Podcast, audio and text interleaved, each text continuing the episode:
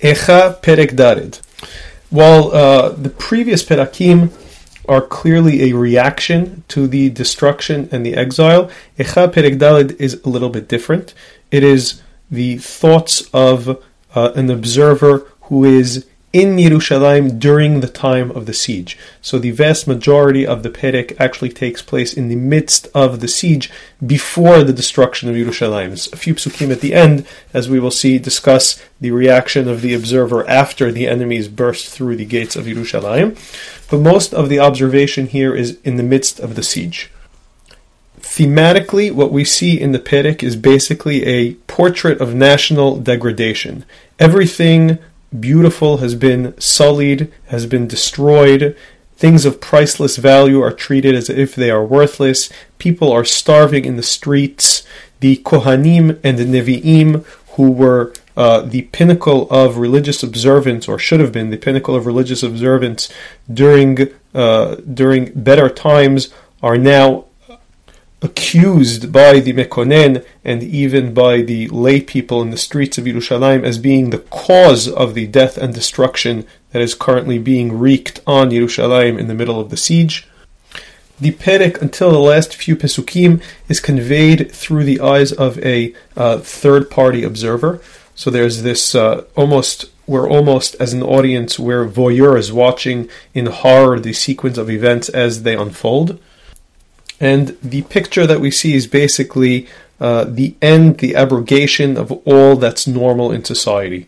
Uh, everything basically uh, reverses. The the fortunes of the people reverse from normalcy to the ravages of famine and war. From a structural perspective, the Perek goes back to the a similar structure of Perek Aleph and Bet, where we have a typical acrostic structure. Every pasuk is one letter in the alphabet. Though we will see these pesukim are a little bit shorter than the pesukim in Perek Aleph and Bet, but longer than the uh, the the very short, succinct pesukim of the previous Perek. Pasuk Aleph. Echa yu'am zahav, yishne haketev hatov, tishtapechna abne kodesh berosh kol chusot. Like the first two perakim uh, in the Megillah, this perek starts with Echa, the lonely cry of how is it possible that something like this could come to pass. And the question here is how can the gold be dulled? The purest gold, Haketem Hatov, the purest gold, uh, has lost its luster. That's the word Yishne, losing its luster. Tishtapechna avne kodesh, the holy gems are spilled all over the place, berosh kol chutzot, at every street corner. There's a lot of symbolism in this pasuk. The mention of Zahav and Ketem Atov and the Avnei Kodesh clearly evoke uh, the Mikdash structure, which we know was filled with Zahav and Avnei Kodesh. And the precious things that are normally kept secure in private are now uh, poured out at every street corner, dumped in public places. Pasuk Bet. The precious people of Zion, worth more than fine gold. Rashi explains, Mesulaim, Mehulalim, Vene'arachim, they are worth as much or worth more than paz, than fine gold. Nehshevu lenivleheres. How are they now valued as, as mere pieces of pottery? Ma'aseh the work of a potter's hands. And here in Pasuk Bet, the images of Pasuk Aleph, the gold and the precious stones, are almost retroactively infused with uh, metaphoric symbolism for the people of Yerushalayim. These are the people of Yerushalayim who are worth more than gold. Uh, how have they become so downtrodden? They are now like cheap throwaway pieces of, uh, of pottery. And the statement of Maaseh Yedei Yosed is not simply a coincidence. It is meant to evoke God, who is the Yotzer of both the world and Klal Yisrael. Pasuk Gimel, Gam tanim haletzushad heniku gurehen. Even jackals, which uh, she explains are a uh, cruel and merciless animal, even jackals offer their breast to nurse their young. In contrast to the jackals, my poor people has turned, or they seem cruel, like ostriches of the desert. And at that time, in ancient times, ostriches were believed to have abandoned their eggs. And here you have the image of the mothers of Yerushalayim uh, not feeding their own children. And the comparison to jackals and ostriches is not coincidental. We see this in other places in Tanakh, namely uh, Yeshaya Perek Lamed Daled Pasuk Yud Gimel. Jackals and ostriches are uh, are imagined to dwell over um, ruined areas. The pasuk over there says, "Vayeta nevet tanim hatzir livnot ya'ana." It shall be a home for jackals, an abode of ostriches. And over there, Yeshaya is talking about or prophesying about the destruction. Pasuk Daled, this is the result of the mothers not being able to feed their children. Davak leshon yonek el basama. The baby's tongue stuck to his palate from thirst. Olalim sha'alu lechem pores in lahem. Little children begged for bread, but no one can give them a crumb. The Ibn Ezra here comment on the word pores, and he says, "Vehu pat lechem uh, petuta, small piece of bread." which is why I translate here as crumb. Pasuk He Ha'ochelim lema'adanim nashamu bachutzot. Those used to feasting on delicacies, they starved in the streets. Ha'emunim ale tola hibbeku ashpatot. Ha'emunim uh, ale tola were those uh, who were raised in crimson, the wealthy who grew up in, in fancy clothes, so to speak. They have now been reduced to embracing heaps of garbage. So in the last two Pesukim, what you have is a picture of dire starvation and an, a total reversal in the standard standard of living of, of those who used to live in the highest luxury, and they are now they are now wandering around in piles of garbage.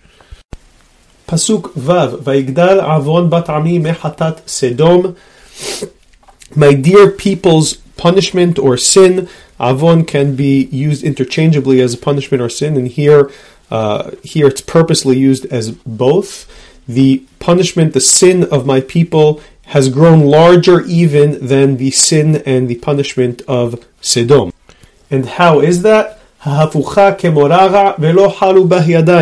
Sedom was overthrown in a moment, God destroyed it in a moment, and no hands were raised against it. So whereas Sedom was nehepach, uh, uh, immediately, Yerushalayim had to suffer a protracted siege before being destroyed, and many enemies uh, attacked it on the way. And so the Mekonen is suggesting that, in fact, both the sin and the punishment of Yerushalayim must have been worse than that of Sedom, which was at least spared the torture. Pasuk Zain misheleg sahu mehalav. Her nobles had been brighter than snow, whiter than milk, mipeninim sapir gizratam. Their bones or their limbs were even more red than coral. Their bodies were like sapphire. And the image that we're supposed to uh, to take in over here was that the nobles of Yerushalayim, the white and the red, represent uh, life. They represent good health, uh, radiant health, perhaps, and the nobles used to have these colors, the white and the red. Their bodies were strong like sapphire. But now, Pasuk Het, Hashach Shehor Ta'oram, their features grew darker than black. There's now no more color left, in contrast to the white and the red of the previous Pasuk.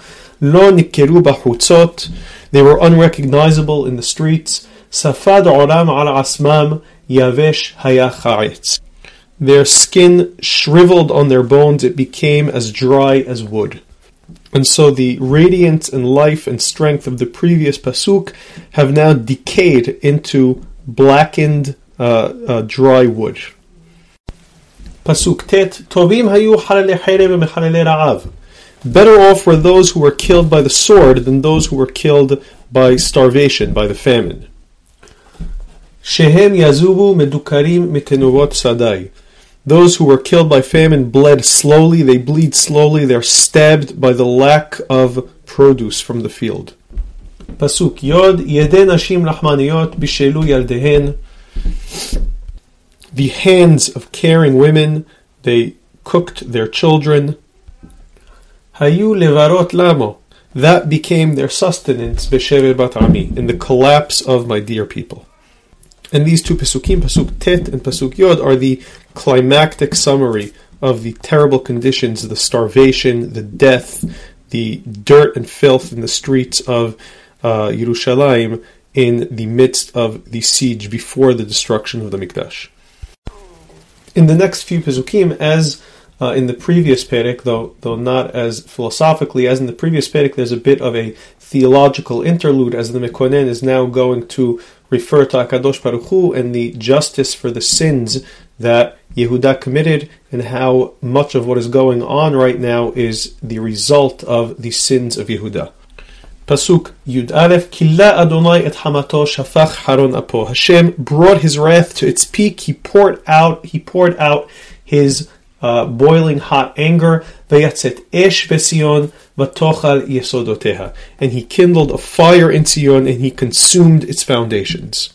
And here, as we've seen in previous Perakim, the direct cause for the carnage is Hakadosh Baruch Hu. It's not the enemies that actually brought down Yerushalayim. God is the direct cause of what's going on right now in Yerushalayim.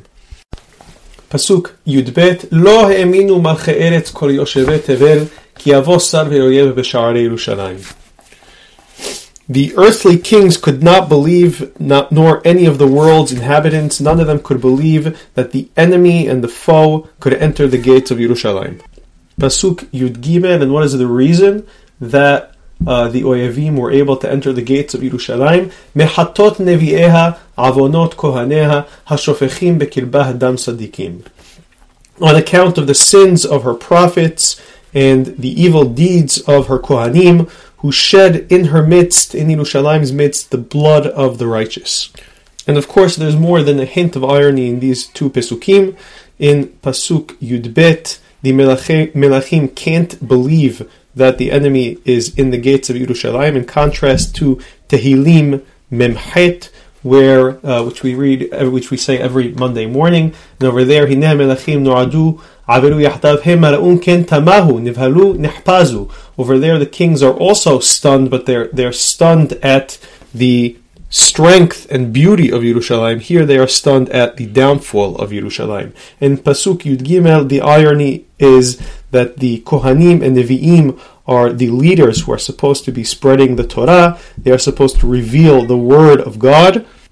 And instead, the sin of Shefichut Damim is attributed to them, and although they may not be directly the ones who were shedding blood, they're clearly blamed for allowing the blood to be shed in the uh, territory of the city.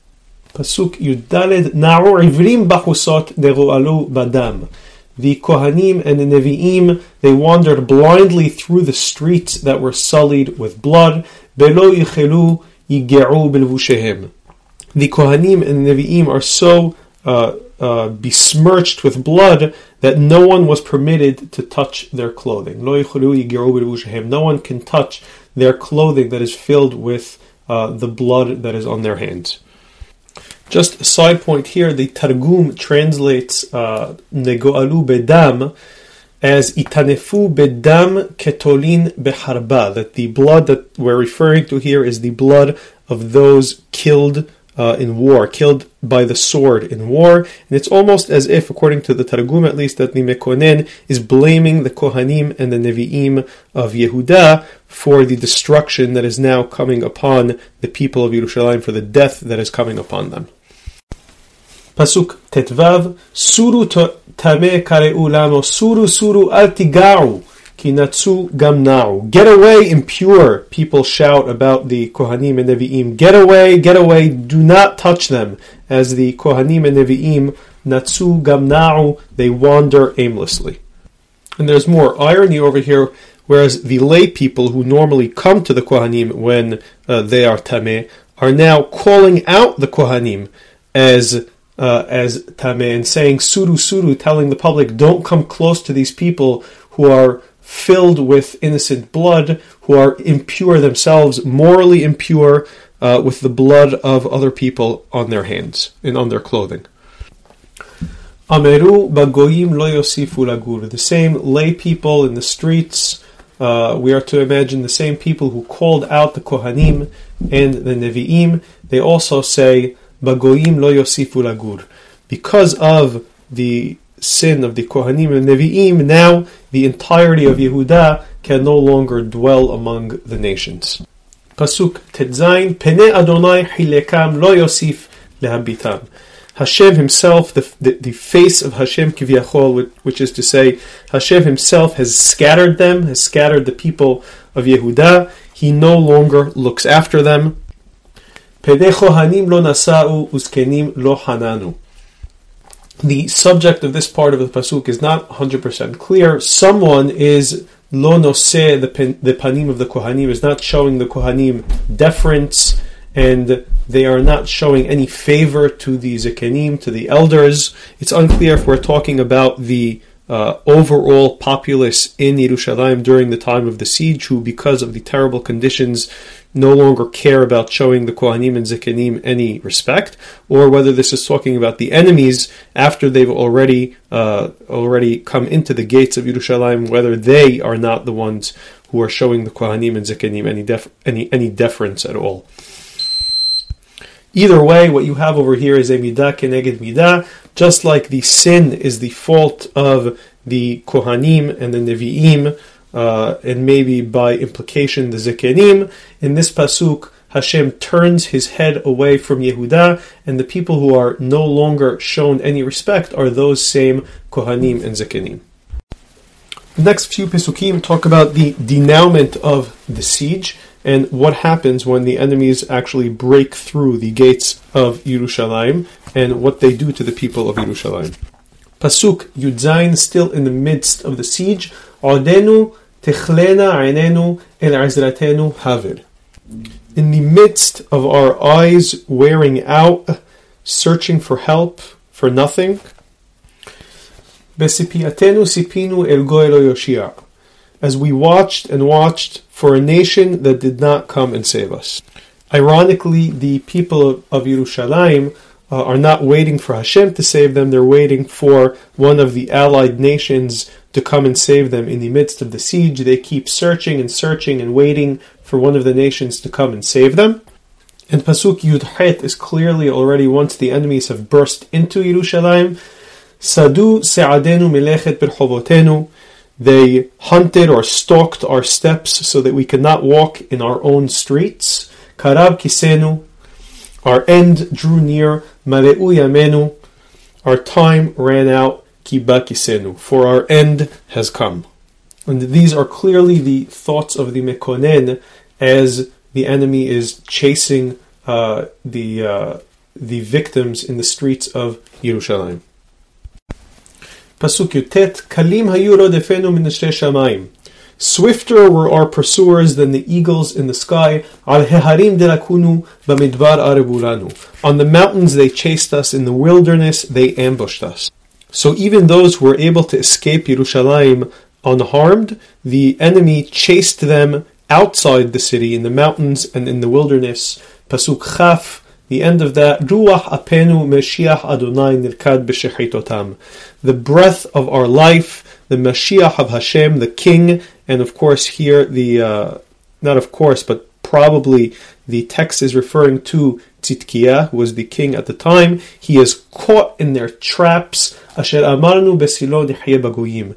This is the one about whom we said, in his shade, in his tzel, under his protection, we will live among the nations. At least it seems that Bnei Israel in Yehuda thought that in exile uh, they would live in the shade, so to speak, of Tzidkiah. And of course, we know that the story of Tzidkiah is that once the enemies uh, destroyed Yerushalayim, Tzidkiah escapes, but he ends up being caught near Yericho. His children are executed in front of his eyes, and he is led in chains to Bavel after his eyes are gouged out. So Tzidkiah is physically maimed, and uh, the dynasty, the Bet David, is lost because of the death of his heirs in front of his eyes.